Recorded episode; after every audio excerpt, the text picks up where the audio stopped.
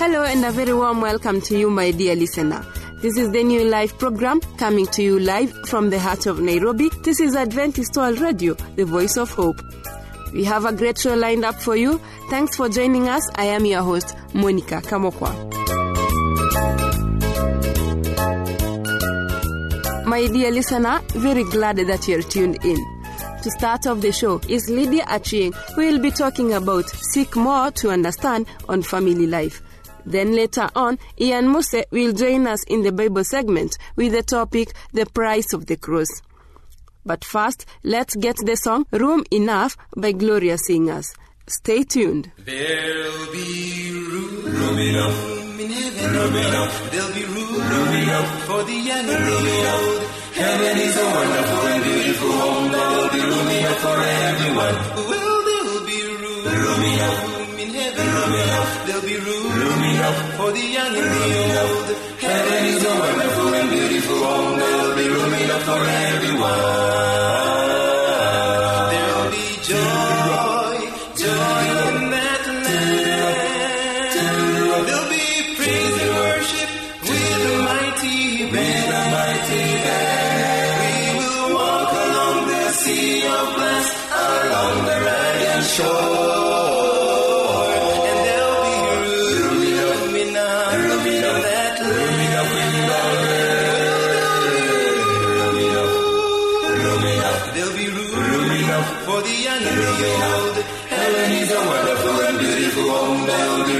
For everyone.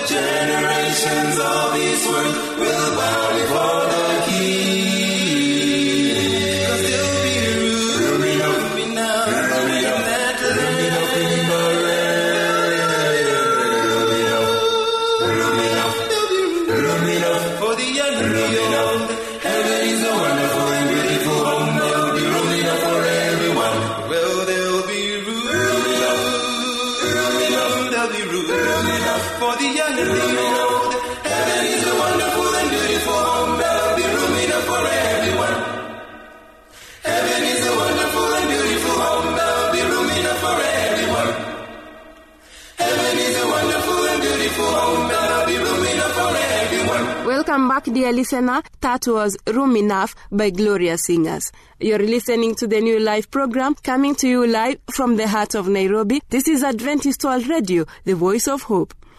Coming up is Lydia Achieng with more on Seek More to Understand. Stay tuned and be on the know.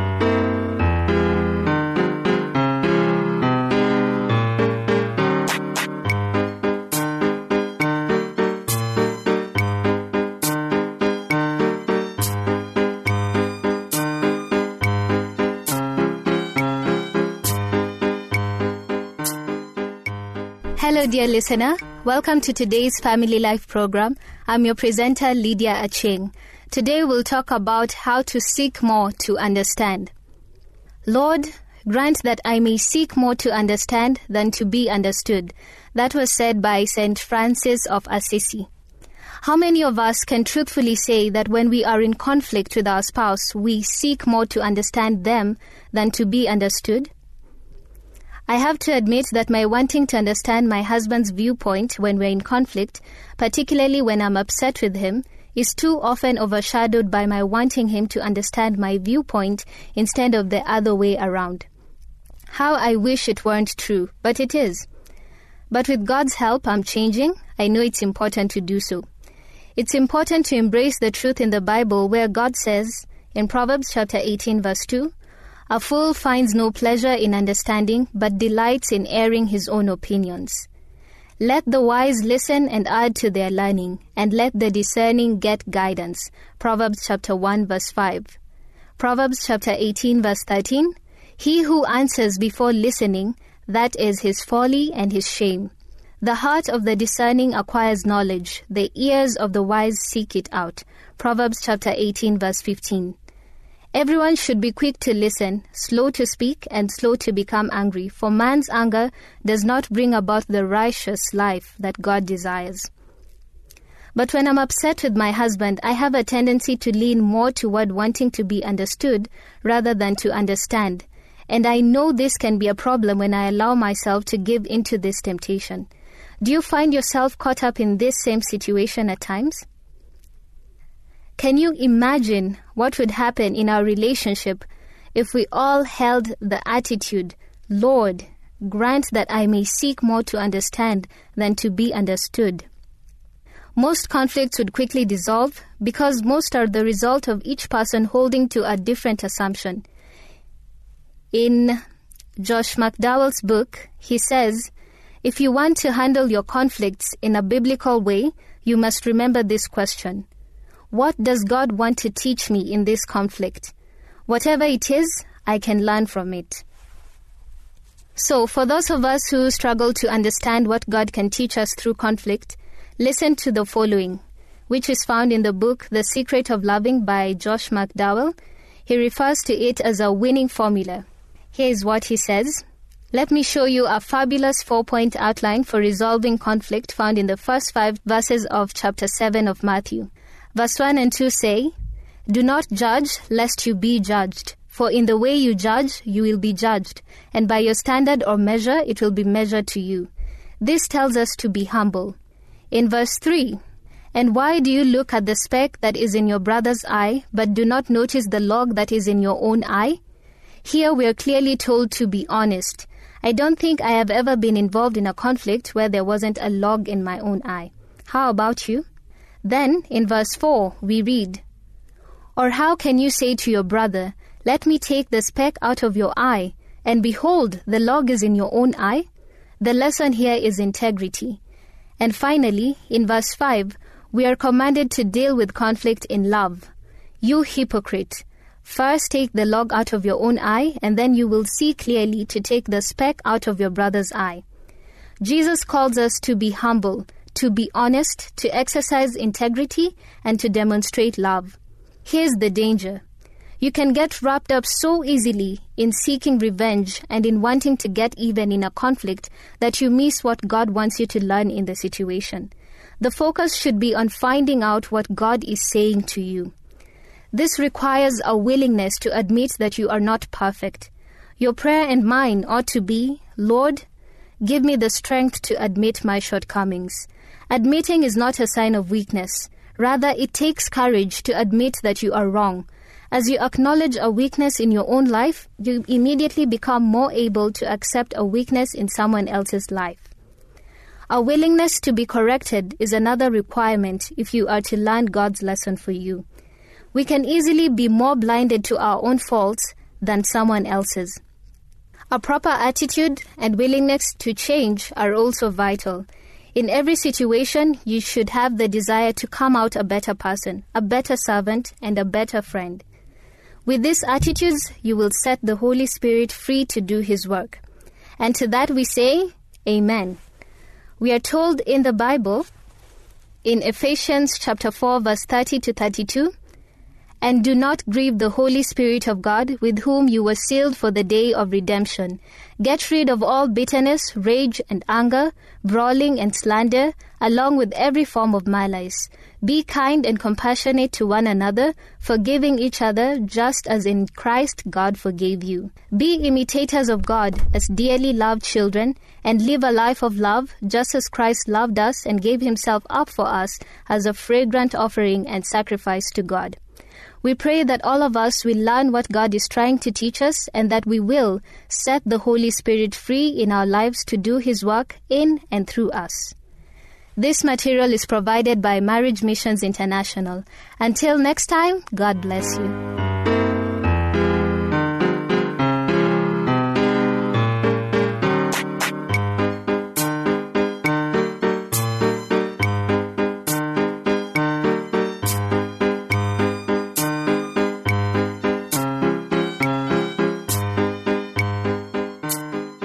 For those of you who are just joining us, this is the New Life program with me, Monica Kamokwa, your host, coming to you live from Adventist World Radio, the voice of hope.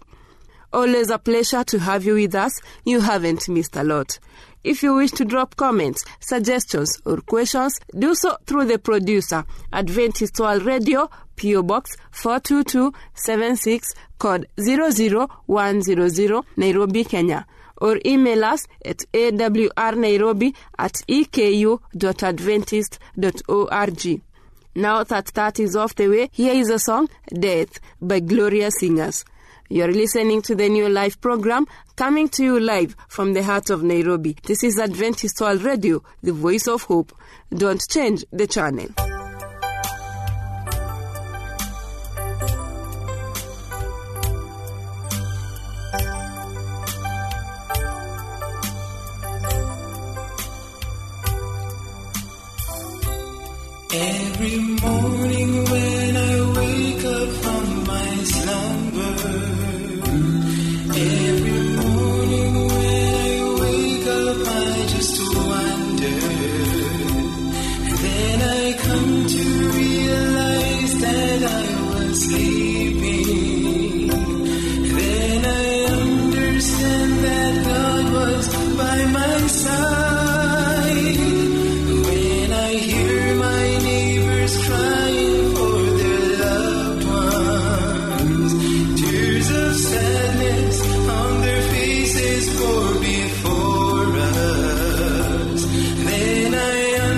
Understand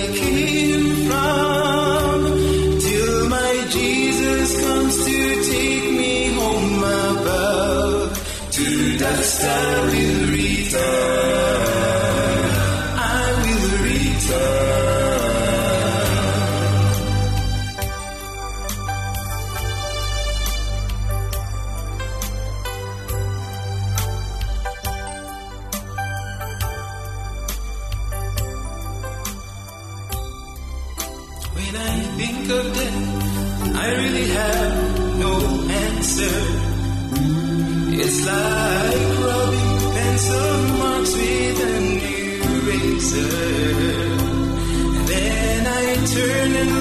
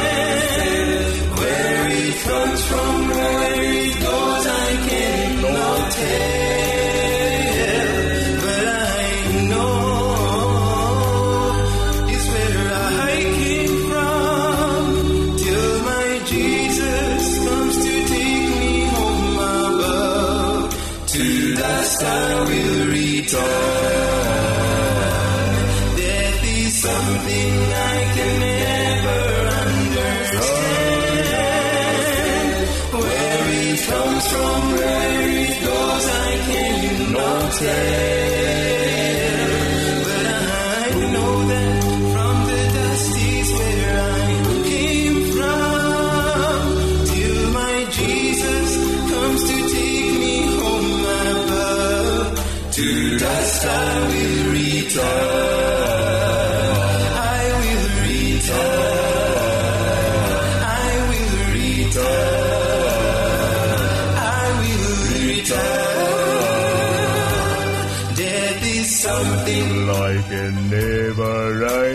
understand. I can never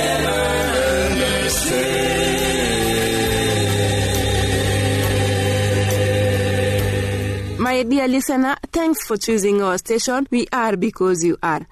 And now, please join me as I welcome Ian Muse for the Bible segment. His message today is The Price of the Cross. Be blessed.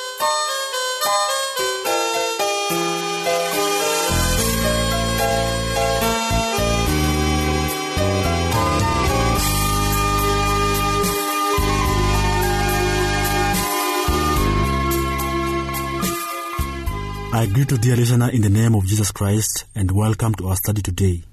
Feel at home. The topic of our study is Price of the Cross. I am your presenter, Ian Musa. The price of redemption had been paid. Was it too high? For multiplied millions, it was an empty investment, a wasted sacrifice they would likely esteem the entire transaction and reject it out of hand. But what about you? Now that you see a little clearer what it cost, do you find yourself responding to the investment he made in your salvation? So far, you have focused upon the enormous scope of the atonement, how it provided for every man, woman, and child who has ever lived. This emphasis should not obscure the terribly personal aspect of what he did. The quality of that love which brought Jesus to his death on the cross was such that he would have made the same sacrifice for even one soul. I need to remind myself every day that God not only so loved the world, but he so loved me that he gave his son. The genius of the entire plan of salvation revolved around the application of his death to individuals. Christ's love for people is repeatedly dramatized in the Bible. We see it in his time consuming, one person interviews. Some of his most significant spiritual discourses were delivered to single individuals. We see it also in the dangerous voyage he made across the sea to deliver the Gadarene demoniac. It occupied fully two days of his precious time to cross that stormy water and return. Only one man was directly contacted during the unpleasant excursion, but that man later turned the whole countryside toward the Savior. We must watch Jesus relate to Nicodemus, the leper, the harlot, and the spice tax accessor before we can understand the value of a single soul. He took time with people regardless of their position or possessions. The woman of Samaria was just another shameless community character. When Christ took the opportunity to engage her in a conversation that turned her life upside down, undoubtedly, Jesus looked at each other person as a candidate for eternal life. How else can you explain his association with Simon, Zacchaeus, and Mary Magdalene? He saw in every soul the glorious potential of reflecting his own holy character for both time and eternity. He saw there the reason for his incarnation. Each soul was the one he had come to redeem. Those were the faces which came into his mind as he hung on the cross, strengthening him to drain the cup of his suffering.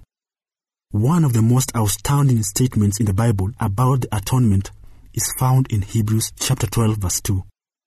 Looking unto Jesus, the author and finisher of our faith, who for the joy that was set before him endured the cross, despising the shame, and is set down at the right hand of the throne of God. How could that terrible experience on the cross have any joy connected with it? We are assured that some joyful motive guarded him for the shame and humiliation of the crucifixion. What was the joy that was set before him? Here lies the secret of his self abnegation. He did it in the strength of the anticipated joy of opening wide the gates of paradise to welcome us into his never ending kingdom. It was love for us and a desire to be with us for eternity which led him to endure the unendurable. Here is a positive assurance that he was thinking of you and me as he bore the wrenching cruelties of the cross. Is one soul worth such an infinite price? In the light of eternity, the answer is yes. Consider the amazing fact that one redeemed soul will outlive all the combined years of Earth's total population. Eventually, in eternity, the life of that one person will outstrip by a million times all the lifespans of all the inhabitants of this world put together. In this sense, one saved person represents more life, more accomplishment, and greater fulfillment than all the lost people combined. Jesus must have recognized that truth every time he looked into the face of a man, woman, or child. In even the most degraded human being, he saw a life that could memorialize his love for longer than time had been computed. With these glimpses into the real cost of Calvary, how could anyone lightly esteem his mission to planet Earth? You can be that soul who will bear an everlasting witness to the love and grace of our Savior. Never so much been provided for solid by a single step of faith. We may exchange the deadly birthright of the first Adam for the unsearchable riches of the second Adam. In a moment of surrender and acceptance, we begin to share the life he deserved because he was willing to bear the guilt, condemnation, and death we deserved. What an exchange! It will be the exaltless theme of our study for all eternity. And as ages roll by, we will continue to get new, thrilling insights into the nature of his atoning love and sacrifice. How shall we escape if we neglect so great salvation? Hebrews chapter 2 verse 3. So great, so very great. There is no answer to the question because there is no escape. Accept that salvation now that costs so much to provide. Don't neglect it another moment. Are you one who has been postponing the day of decision, that unreserved surrender of your will? Please let me address you for a moment. There is a small chance that you may be right and that you will have another opportunity. But it is only a chance. There is another chance that you are dead wrong. You are gambling over the salvation of your soul. You are playing a deadly game of Russian roulette over eternal life. Every day that passes, the stakes go higher and higher, and your chances of winning become less and less. The cards are stacked against you. Why gamble that you will have another chance in the future? You don't have to gamble. You have a chance right now. Listener, the door of the ark is still open, and it's only a step inside. Why not settle the uncertainty this very moment? Surrender your will and say yes to the loving Savior who longs to give you his peace and assurance. Then you shall find peace in your soul forever and ever. Amen. I was your presenter, Ian Muse. Do have a blessed time.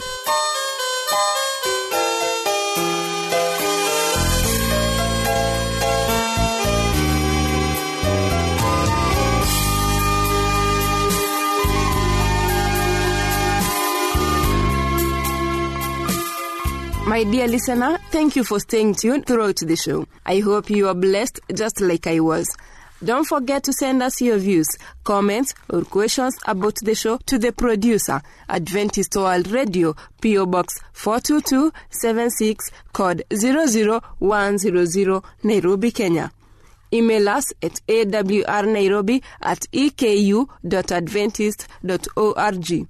Until next time, I have been your host, Monica Kamokwa. God bless you abundantly.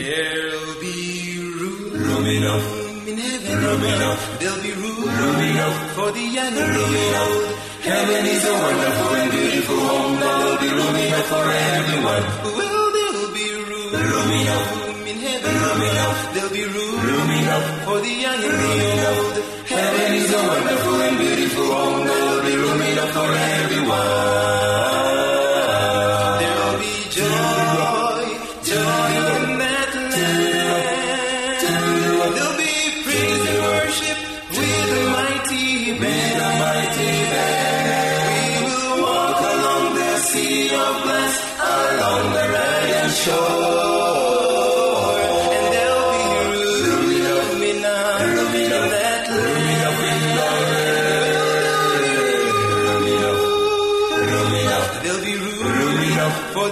Old. Heaven is a wonderful and beautiful home. There'll be room enough for everyone.